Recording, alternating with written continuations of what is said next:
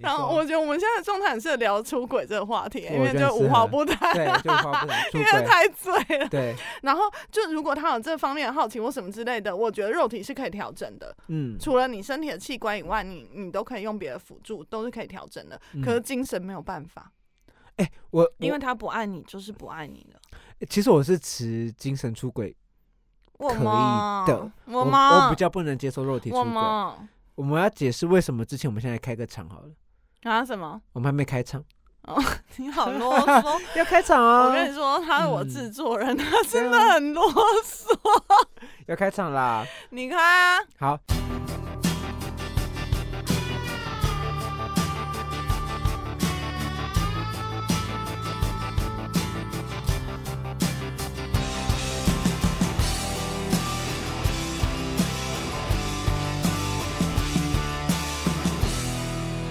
这是李宋德赫，我是关关，我是贝贝。我们今天要聊的就是我们刚刚讲的精神出轨，另一半肉体出轨，你可以接受？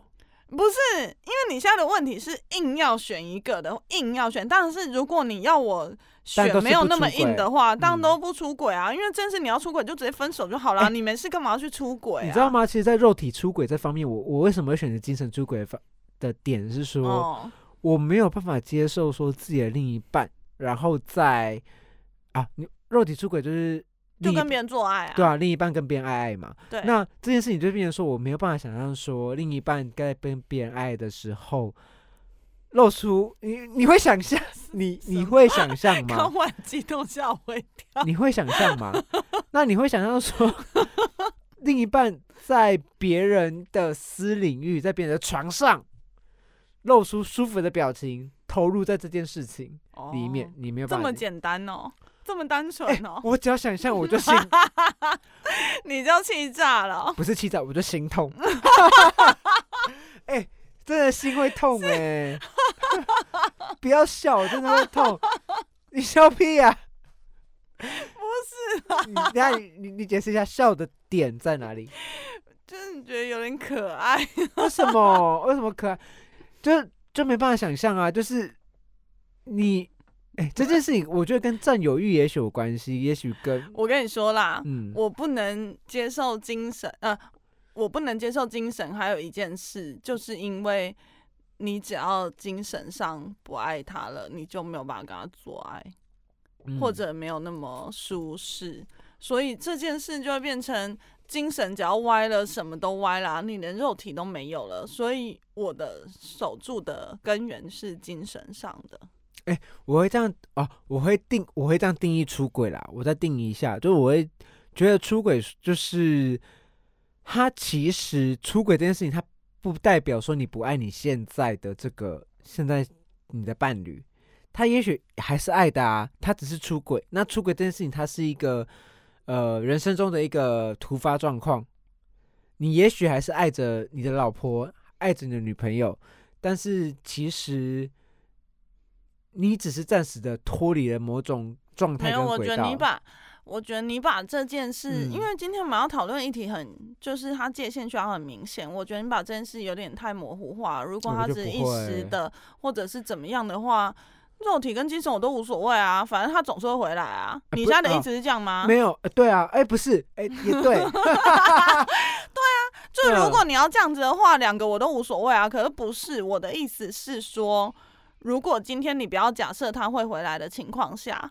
到底哪一种你比较无法接受？你说的是一个永远不回头的概念吗？不是，就是你不要假设他一定会回来。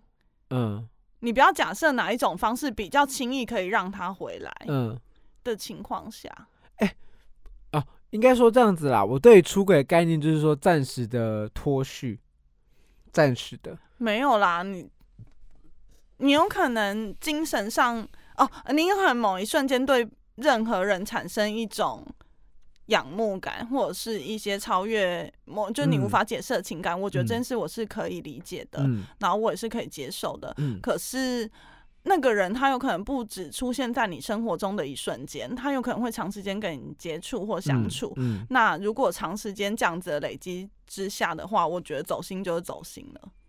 然后肉体的话，当然也有可能睡着睡着就睡习惯了，这件事也蛮有可能的啦。可是如果你两种这样好像我要自己打脸。就是如果你两种觉得比较轻易可以调整的话，我觉得肉体上或者是你们在从事就是做爱这件事，你可以调整的幅度会比你精神上调整的大或简单。我懂你意思，但是我会觉得说肉体出轨这件事情之所以比较严重，是因为出自于一个占有欲的概念。我反而会觉得说精神出轨比较好调整。你们男生就是鸡掰啊！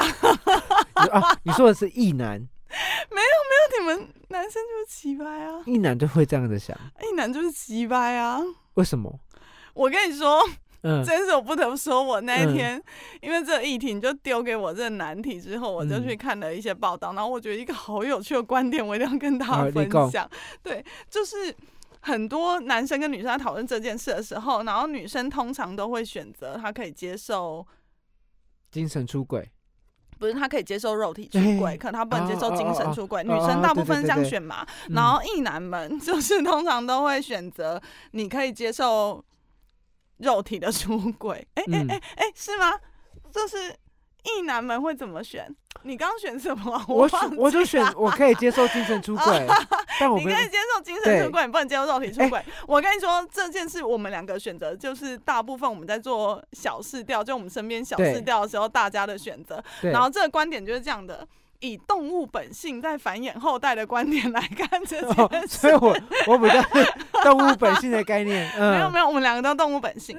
然后因为男生之所以可以接受精神出轨，可是你比较没有办法接受肉体出轨嘛的原因，就是因为你没有办法接受那个女生肚子里面的小孩到底是谁的，就你不想帮别人养后代这件事。然后可是女生她可以接受肉体出轨，可能她无法接受精神出轨的原因，就是因为在古代就是女生跟男生的身体它其实本来就有强壮跟比较柔弱的差别，然后如果你精神不偏向她了，你很有可能不会养她，你也不会保护她跟你的小孩，所以她为了自己要生存下去，她必须得守住你的心。就无论你在外面睡过多少人，可是只要你心是向着他的，你其实就会抚养他跟他的小孩。所以女生通常可以接受肉体的出轨，不能接受精神的出轨。可是异男们他就可以接受精神上的出轨，你要不要跟别人睡？肚子里的小孩确定是我的，我养的都是我自己的就好了。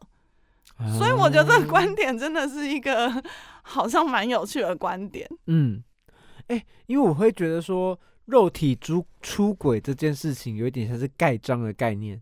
你看你，对，盖章的概念就是说你们是不是有什么毛病啊？有点像是说你在公堂上他已经拍板定案了啊，因为可以被确定，对，他已经做出了背叛你们感情的行为了，对，他是一个但精神无法确定，对，哇。很具体吧，我觉得超变态的。哪里变态？超变态的。哪里？我觉得某种程度来讲，就是你选择这个观念，某种程度来讲，你就是在维护你自己而已。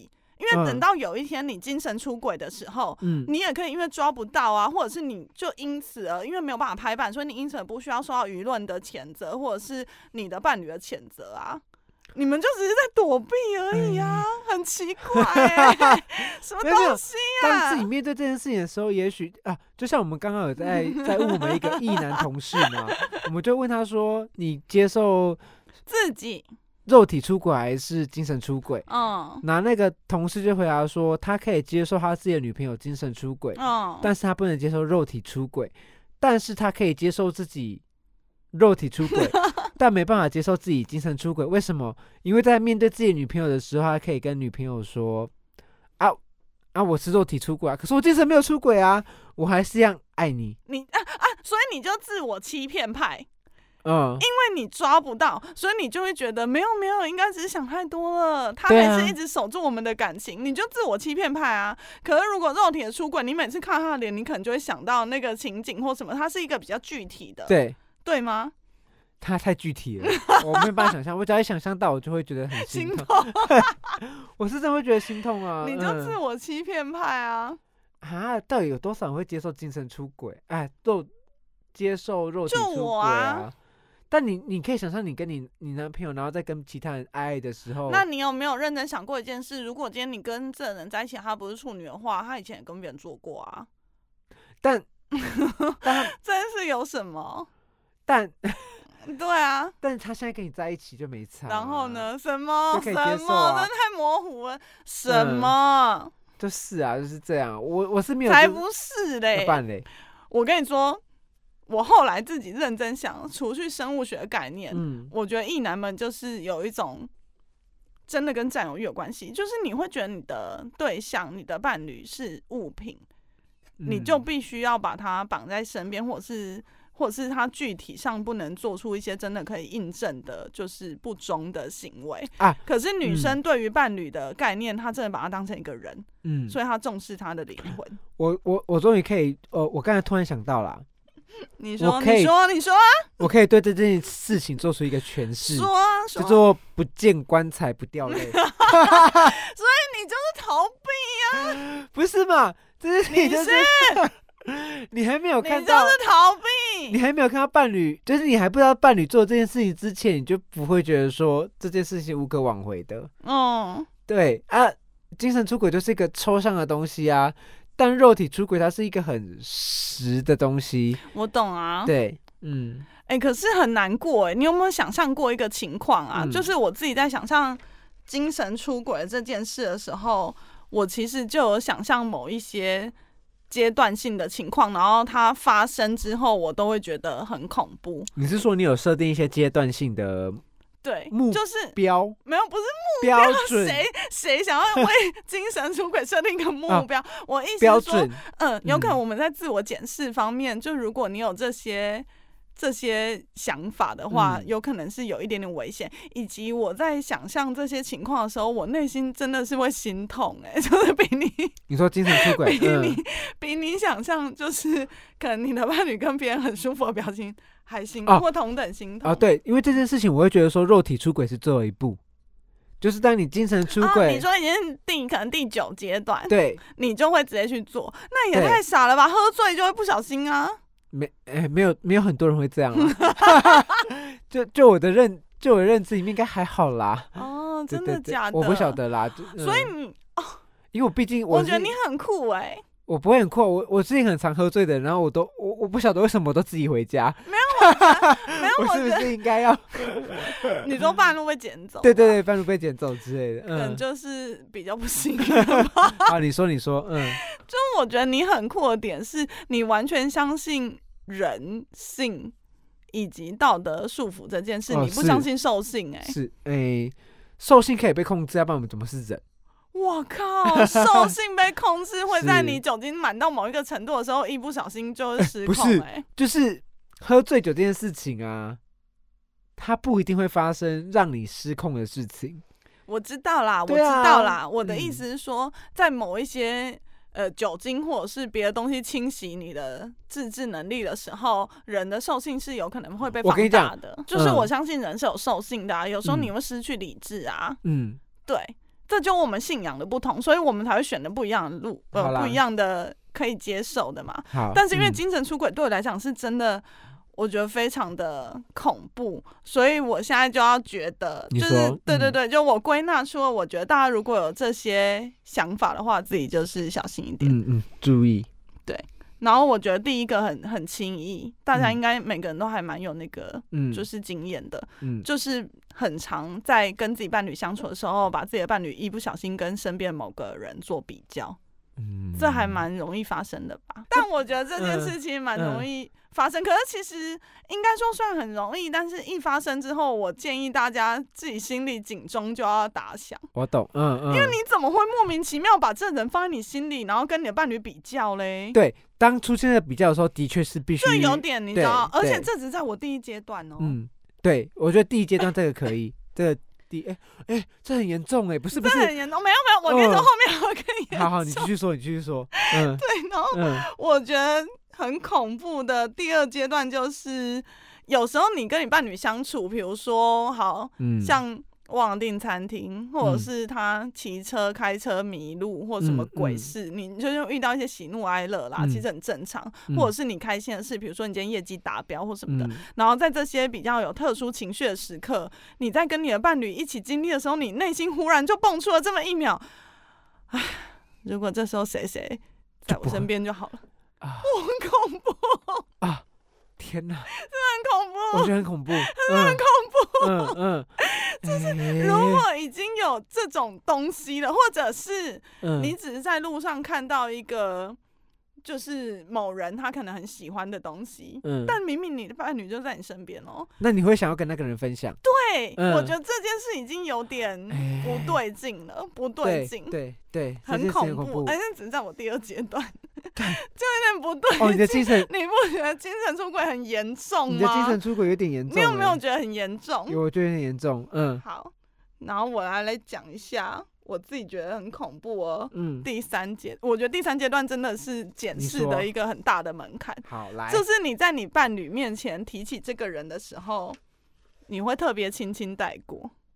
哦，这就是这情绪。哦，轻轻。这是明明对啊，就明明这件事我们一起，比如说去员工旅游，好死不死，你可能比较喜欢那个人是你同事，好，那还蛮有机会吧，因为我们毕竟工作时间很长。然后员工旅游。然后先说 哦，你跟谁一起吃饭或什么，然后你就故意轻轻带过，哦没有啊，就大家一起啊。然后你跟谁喝酒，你跟谁看夜景，哦没有啊，就大家一起。然后你内心其实莫名还冒出一丝丝的甜蜜，可是你就轻轻带过。我跟你讲这件事情，我觉得比较适合放在第一集。什么？我觉得比较适合，真的假的？因为我觉得轻轻带过，我蛮轻轻带过，你是心虚心虚很严重呢。可是其他两个事情他，我看一下我刚刚讲的什么，就是把自己的伴侣和谁谁比较这件事没有很严重啊，因为有时候他可能真的会做出一些让你觉得荒唐的事。我很常轻轻带过，但是等一下，但是我不常就是跟其他人做比较。不是你很常啊，因为你不是女生啦，对，因为女生有时候还是不是不得不，就是一不小心会一点点的觉得自己应该要被稍微珍惜、对。然后你在发生一些比较失望的事的时候，你就会想说，那个人会怎么对我？对啊，就是谁都不会这样，你为什么会这样？然后就崩溃。对。但是我觉得你讲的也有道理，可是你很常轻轻带过是怎么一回事？就是你是对于你的伴侣讲到身边所有的异性，你都轻轻带过，100个异性都轻轻带过，对。哦，真是就还好啊，对，就是，因为你只是惯性的轻轻带过。对，就是我因为讲到异性就比较尴尬嘛，比较尴尬的时候就多多少少啦，因为会担心异性会担心。自己的伴侣会担心，我觉得异男们真的有病会吧？会，但是这件事我必须得说，如果是很光明正大的跟我说，这人他就是怎么样怎么样怎么样，反而我比较不会担心。我举个例，比如说我现在跟一个女性友人喝酒，喝到2点，然后女朋友就问你说，那你跟谁喝酒？喝到2点，那。你这时候你说光明正大嘛，那光明正大，我也可以光明正大说她我闺蜜，没有，但可以吗？没有，我跟你说，本质上你已经有一个伴侣的人了，然后你还要跟异性喝酒喝到2点，就很奇怪啊，发生就好了。为什么不能发生？还是可以发生啊？就为什么一定要发生？因为他如果这件事你真的是真心珍惜他的心情的话，他就不应该被发生啊。那你发生之后，你才选择轻轻带过，真是不是很奇怪吗？没有，我刚才在想的就是说，我不轻轻带过。对，所以我的意思是，直球对决。你刚刚在想的是你不轻带过，可是我在意的点是本质上它就不应该发生。如果你真的珍惜你的伴侣的心情的话，它就不应该被发生。那已经没有发生的事，你怎么还可以选择轻轻带过或者不轻轻带过嘞？它就已经没发生了。没有，我们重新讲，它已经发生了，然后它就不可以被发生。你也不觉得有怎么样？它就不可以被发生，因为你也不觉得它怎么样啊。它就是你的好朋友，对，我觉得 OK 啊，嗯。就继续这样下去啊，就会分手。对，就是不是啊？我就不懂啊。就是我觉得这个人他可以成为你的伴侣，那就代表他在你心中有一个很独特、必须要被珍惜的位置。对，但是我跟异性喝酒，我都会讲啊，我今天跟我喝酒是个女生。对啦，就是好好处理。对啊，就是真是我觉得这感情是本来就很难有个定律啦。对啊，就是只要大家可以接受，好好处理就好了啦。对。天哪，第三点就我跟你说，后面是颜控。好，你说。对我来讲，这3点都我觉得有点严重啦。你会不会越来越轻呢？没有没有，我觉得第四点恐怖哎、欸，就是有时候你可能靠这个人，好，甚至没有看到他，你就会想说，哦。就是你会幻想跟他有什么亲密的接触，我并不是指上床这件事，我是指只要某一些亲密的接触，你就觉得很开心或什么的，但是是不是根本就已经完蛋了？没有到完蛋，就是、没有到完蛋啊，就是很严重，就是你已经意识到自己的心在动荡了，哦、在动荡了。你说，我就觉得这件事已经很严重了，因为对。我啦，就是可能对女生，因为我也不知道别的女生是怎么想法，但是平常大家在讨论一些可能亲密接触的方面，女生其实就是脑可能驱动身体，可是可能比较不公平的就是在讨论异男的时候，异男可能是用身体驱动脑，可能没有脑，就是身体驱动。现感，对，现感啊。对、所以我的意思就是，只要有幻想，然后如果你今天的欲望只能有100分好了，然后因为你幻想跟别人，你可能已经用了60分，天哪，那你跟你自己的伴侣就会无感欸。对，所以我觉得这件事非常严重，这件事如果已经发生的话，我建议大家好好反省一下。这件事情有点可怕，就是这件事情就是很恐怖。对，哎，那你自己在你的经验中，你有发生过这种事情吗？有啊，就金秀贤啊，就是你说偶像吗？我在看到金秀贤的身体的时候。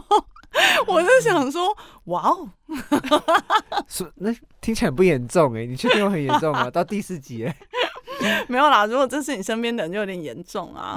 因为我自己的理论，我不知道自己有没有讲，应该有啊。就我自己的理论就是，你判定这人可不可以成为你的伴侣，你一定要判定他有没有，你有没有办法，比如说跟他接吻，或者是跟他上床或什么之类的、啊。所以这件事对我来讲就是一点点严重。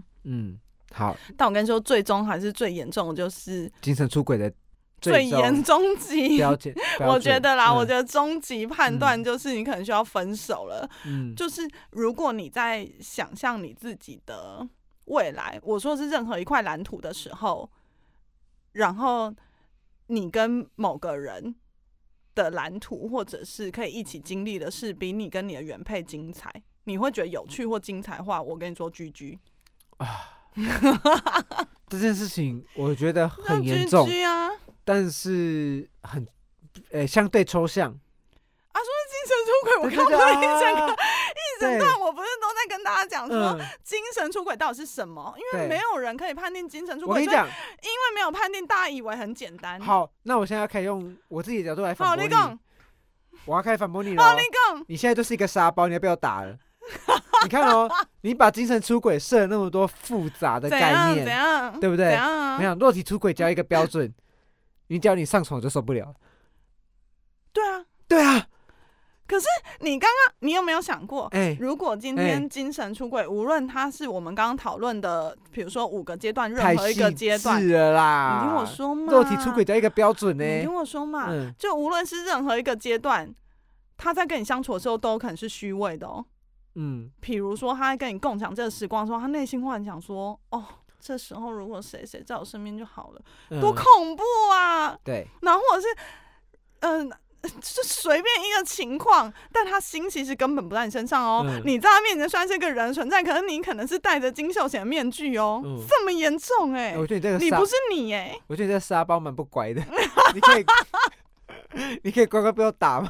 你为什么要反驳我？不是啊，就是你不觉得精神出轨很严重？你不是你你就是个虚无的存在，他眼神穿透你，直接看到远方然后每一秒哦，不是只有在做爱的时候这样哦，是每一秒哦，有办法吗？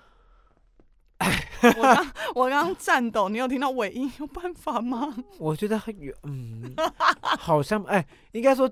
本来精神出轨跟肉体出轨都难以接受啦，可是因为肉体出轨，可是肉体出轨它就是一个做了的事情啊，怎样啊？他做了他一定有原因嘛，我知道了啦，怎样啦？因为我觉得对我来说，就是肉体出轨它就是一个跟精神绑在一起的啦，就是你就是在精神上你有办法认同这个人，你才会跟他。上床嘛，可状况就不是这么复杂、没有，真的，我跟你说，基本的感情是这样啊，你不会无缘无故跟一个人上床啊。不是，人真的有兽性。嗯，就是这人也是干干净净的，然后你可能某一些环境或者是酒精任何东西不知道影响你的脑的时候，人都有兽性，你的兽性会被放大，然后你就一不小心也不知道啊什么，然后这件事就这样。不是啊，算了。但是如果你认同人是有自制力或者他是有判断力的话，啊，精神不觉更恐怖，代表他判断完之后他忽视你欸。他就是从你的眼神望出去之后，他就看向远方了。他判断过。那我这样讲好了，精神出轨这件事情啊，那比如说啊，假设我今天在捷运上看到一个正妹，我觉得她很正，嗯，她很漂亮，我觉得她比我女朋友漂亮，算精神出轨吗？我比较了，当然不算啊。可我比较了欸，我拿她跟我女朋友比较欸。对啊，可是这就一个 moment 而已啊，你又跟她不认识。正事不就是闪的就过了吗？啊，可是你可能看了很多正妹之后，你就忽然有一天觉得，可是你没有一个精准的标的，嗯，就是你没有一个精神可以投放在他身上长久精准的标的，嗯，哦，所以这件事情是可以被接受的。看正妹这件事情不算精神出轨，不就是我也都在家看金秀贤吗？嗯，但是我也没有办法，应该说他不会危及到。就他也不会选择我啊，可是如果有一天他选择我，哦，他就是我精神出轨之后变成正宫的对象啊。嗯，可因为他不会危及到我们的感情啊，嗯，就有点不算吧，没有办法算进来啊。但我觉得，嗯，因为我想要精神出轨有一部分是包含在这个层面，你懂吗？这太浅了，你是说什么？你对人类的精神方面是不是觉得有点浅显？其实人类的精神是很复杂的欸。我知道很复杂，但是啊，是哦，是不是忽然觉得精神出轨很严重？它很严重啊，可是肉体出轨还是相对的比较没办法被接受。当然，我觉得这个没办法被接受，可能有一点啊，你刚才说占有欲，那另一个可能就是逃避的心态。我还是会比较接受说，哦，就是精神出轨 OK， 哎，精神出轨 OK 啊，反正没有做什么事情，就是一切都是还有挽留的余地。我明白啊，你知道，我也因为这个议题到底是看了多少专家的东西，就我觉得，之前我看到一个国外的婚姻咨商师的那个就是文章，然后你知道国外的人真的很容易随便就去做婚姻咨商，他们还蛮重视这件事的。然后他其实里面也讲到说，为什么肉体出轨的伤痕比较难愈合的点，就是因为你可以清楚的想象到那个画面，对，所以代表你在跟这个人相处的每一个瞬间，你伤痕就会不断被重新的提起。可是精神出轨这件事，如果你们有想要愈合的可能，是比较容易可以和好如初，就是因为你根本无法想象，对啊，他到底内心爱着的那个人，他跟那个人相处什么情况，因为你无法想象，因为精神出轨太抽象了，对，然后你们相处的喜欢或爱太抽象了，所以其实如果真的要愈合的话，其实精神出轨是比较好愈合的。所以我才说肉体出轨是一个盖章的概念嘛，所以盖完章之后我就没办法接受啊。可是。对啦，我在看这个文章的时候，我自己也有动摇啦。但是这件事的前提不就是你们有想要愈合吗？但因为我的前提就是你精神走心之后，基本上他已经没有想要愈合了，那你们就会渐行渐远的状态啊。所以我才会不接受这件事啊。精神出轨一个状况啊，就是哦，他精神出轨是一回事，但是对方不一定会接受他啊。啊，譬如说你现在爱金秀贤爱的要死，假设你已经精神出轨5级好了，金秀贤也不会跟你在一起啊。啊，对对 对， 對。那作为男朋友的，哎，假设我作为你男朋友好了，就是作为男朋友的我，那我也不 care 啊，反正你又爱不到他，没有别的选择。对啊，啊，你只要老神在欸。对啊，你完全是击败异男的思想，你们真的。就是就随你精神出轨啊，反正人家不一定会爱你，哦，可是你只要进行到很物理性质的上床这件事情，哦，就代表对方有一定的接受度，对，你就很可能会失去这个人。对，哦，有被我说服吗？嗯，这个逻辑还不错，是不是？这逻辑好恐怖哦！精神出轨就是在某种程度上就是自嗨啊，哦，我也可以随时精神出轨啊，对啊。好恐怖哦！比如说这个还不错，哎，太好了！哦耶耶，好可怜哦！我录几集了啊？对啊，很久没有得分了。对啊，我这大得分哎！对啊。哎、欸，真的好恐怖哦！我觉得这件事情要跟所有人讲，你去跟所有就是我好害怕、哦，你去跟所有一些虚伪的觉得精神出轨可以接受的人讲，对。可是我刚刚得很多分哎、欸，我觉得你的伴侣的眼神穿透你这件事每分每秒是很恐怖的事哎、欸，没有用、啊。你如果人生还有选择权的话，你为什么不去选择一个不会穿透你的人？没关系啊，如果我伴侣硬要把我跟彭于晏做比较，那。你要先有办法得到彭于晏呢？对啊，我觉得要回归到我很开始我就讲了，异男们对伴侣就觉得他是东西，没有不是女生对伴侣就觉得他是人，他是有灵性的，他只要灵性不像自己，他就都GG了。换个角度讲，怎样？换个角度讲，怎样啊？我眼里只有你啊！你硬要拿彭于晏跟我比，我也没办法。那是你太贪心，不是我不够好。你懂我意思吗？我跟你说，你们整个的选择，从第一秒开始的选择，就只在维护你自己的自尊心，你根本没有想要维护这段感情。那不是自尊心啊！是啊，就是你从你的精神根本也装不到证据，你还可以骗自己说他根本没有想要出轨，到最后反正他出轨他也得不到这个人，还不是得在我身边？你就是在维护你这个自尊心。你现在在站异男对不对？那我们可以开始站台女啊！你懂吗？就是这就真的啊！就是我就没办法变彭于晏，你要把我拿来跟彭于晏比。你要让我来跟布莱特彼特比，我也是没办法啊。但是我爱你，有没有觉得依然很感人？还不错哎、欸。对啊，你都要比吗？我要推荐大家一首歌，就《落日飞车爱如潮水》啊，唱的现场版很烂，可是就是意难的心，就没差。就是你们觉得精神出轨没办法接受，就是一些浪漫情怀吗？我觉得好难过、哦。但是。你得不到没关系，但是我爱你啊！我跟你说，对不对？我这件事完全就是打趴我了，因为我对真爱有一个准则。我之前不知道有没有跟你讲过，我对真爱有一个准则，就是当今天大家吵到不行，然后我已经转身离开的时候，你还愿意就是奔过来拉住我的手，问我说：“哎、欸，你确定你要走吗？”这样子是不是？就是真爱准则，就是你刚讲的，是不是？我觉得所有觉得可以接受台南大得分，所有觉得可以接受精神出轨都要检讨一下，要好好检讨一下。完了、啊，这一场台南大得分、欸。对啊，他刚刚这样一整个没有尊严之后，我就心软了。不是没有尊严嘛，就是有些事情真没办法改变嘛。没有，你就是没有尊严啊。因为你即便不是彭于晏。你也可以努力凸显自己的优点，可是你没有想做，你只是双手一摊说干林北就爱你啊，怎样？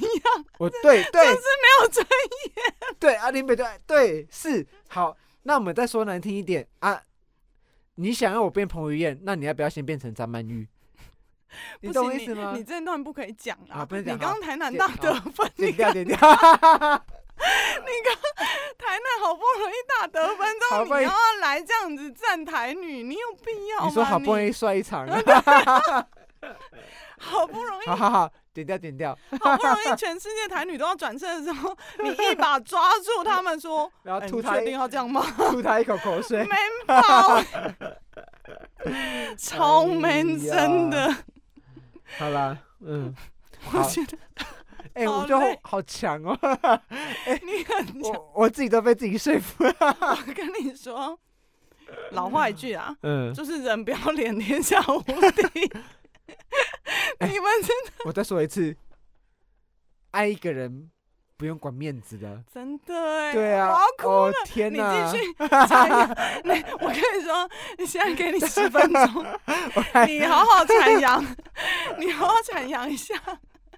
就是没有尊严的台南的温柔，这样子我保证这节目只要有人听，只要有流量，有一天你知道台南就会是全世界梦寐求对象。啊、没关系啊，算了，就这样，我已经论述完。你是不是刚刚被我讲没有尊严，你现在给我回去？对，我论述到此为止，我觉得我已经讲的够多了，就这样嘛，就是你要去追求。我什么都没有，可是我爱你。对。好。但是我跟你讲，站台女很好站，不站而已。完了，我就好难过。你要站一男可以、啊，不是因为我这人比较容易心软，我只要遇到就是什么都不要说啊，没办法就爱你啊，这样子我完全就软弱，对，很没有用啊！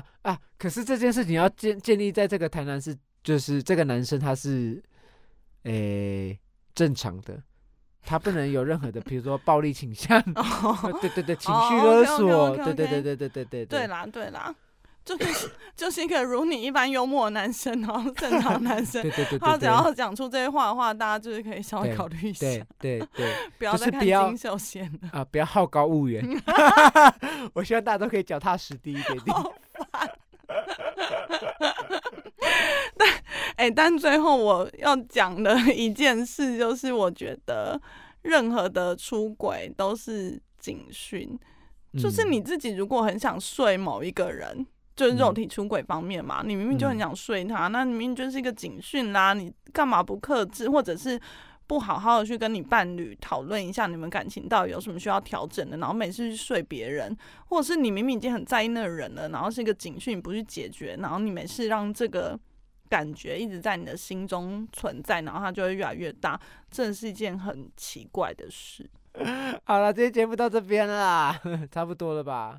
好呀，就是我接受了关关的观点，死意男死台男，好想哦，就是这样啦，好让你啦，。好，今天就到这里。好，在喜力送点贺，我是关关，我是贝贝，拜拜。